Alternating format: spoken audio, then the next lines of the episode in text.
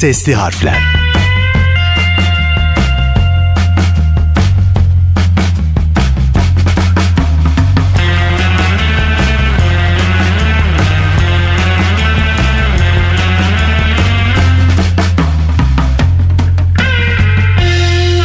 Selam herkese. Sesli Harfler'in podcast serisinde yeni bir buluşun hikayesiyle sizlerleyim. Ben Bahri Fedai. Instagram'da Sesli Harfler'i takip ederek paylaşımlarımıza ortak olmanızı bekliyorum.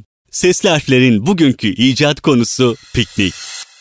Piknik genellikle park, göl kenarı veya ilginç bir manzaraya sahip herhangi bir doğal ortamda gerçekleşen yeme ve eğlenme amaçlı etkinliklerden biri. Günümüzde dünyanın her yerinde farklı piknik kültürleri mevcut. Bazen yiyeceklerin pişirilmesi örneğin mangal yapılması pikniğin bir parçası oluyor. Özellikle kalabalık pikniklerde açık hava oyunları veya başka eğlenceler gerçekleştiriliyor. Piknik aktivitesinin kim tarafından nasıl icat edildiği bilinmese de bu olayın Fransa'da başladığı kaynaklardan anlaşılmakta. Bu sebeple bugünkü icat konumuz pikniği anlatırken güzel sanatlar, sinema ve edebiyat bize yol gösterici olacak. İlk piknikler aristokrasinin gözde eğlenceleriydi ve tamamen kapalı mekanlarda yapılıyordu. İngiliz yazar William Somerset Maugham'un piknik yemeği kadar keyifli çok az şey vardır görüşüne katılmamak elde değil. Karıncalar ve eşek arıları zaman zaman eğlenceye katılsa bile piknikler masum pastoral zevklerin özüdür demiş. Piknik kelimesinin nereden geldiği tam olarak bir muamma. Fransızca kök pik toplamak fiilinden Nick az miktarda isminden türetilmiş olabilir. Ancak bu sadece bir olasılık. Gilles Minage'ın 1964 yılına ait Fransızca dilinin etimolojik sözlüğü adlı eserinde piknik her zaman abartılı olmasa da her misafirin bir yemek ya da içecekle katkıda bulunduğu şık bir akşam yemeği haline gelmiş diye belirtiyor. Piknikler 18. yüzyılda gerçek anlamda ortaya çıkmaya başlamış. Aristokrasinin gözde eğlencesi olan piknikler evlerde ya da kiralanan mekanlarda düzenleniyor, tamamen kapalı alan etkinlikleri olarak kabul ediliyor ve Fransız ressam Antoine Veto ve diğerleri tarafından tasvir edilen doğada gerçekleşen şampanya şenlikleriyle tezat oluşturmakta. Piknikler salon yaşamının diğer özellikleri gibi sohbetle ilişkilendiriliyor ve bu nedenle genellikle entelektüel incelik ve gösterişler olarak gerçekleştiriliyor. Yazar Jean-Jacques Rousseau Paris'te Cesur İlan Perilerinin ilk perdesini yeniden yazarken Ebu du Condillac'la sık sık baş başa piknik yaparlarmış. Daha büyük toplantılarda müzik ya da dans da oluyormuş. Örneğin 1763'te İngiliz soylu Lady Mary Cook, kız kardeşi Hanover'da piknik olarak bilinen bir tür abonelik balosuna katıldığını söylemiş. 1777'de romancı Cornelia Knight, günlüğüne Toulouse'daki bir mola sırasında piknikte bir akşam yemeği ve danslarla ağırlandığını yazmış. Fransız devrimi sonrası her şeyin değiştiği gibi piknik alışkanlıkları da evrilmeye başlamış. Hayatlarından endişe eden aristokrat piknikçilerin çoğu o dönem yurt dışına kaçtı. Bazıları Avusturya'ya ve hatta Amerika'ya gitti. Ancak çoğunluk İngiltere'yi tercih etti. Fransız aristokratlar yoluyla piknik yapma İngiliz aristokratlar arasında yayıldı. Victoria çağı İngiltere'sinde piknik üst sınıfların masa, sandalye, peçeteler, kristal ve hizmetçilerini de yanlarında götürdükleri bir etkinlikti ve bir statü sembolüydü. Tren, bisiklet ve otomobilin yaygınlaşmasıyla birlikte piknik mekanlarına gitmek kolaylaştı. Aynı zamanda işçi sınıfı arasında da yaygınlaşmaya başladı piknik çok daha sade ve basit bir hale dönüşüyordu.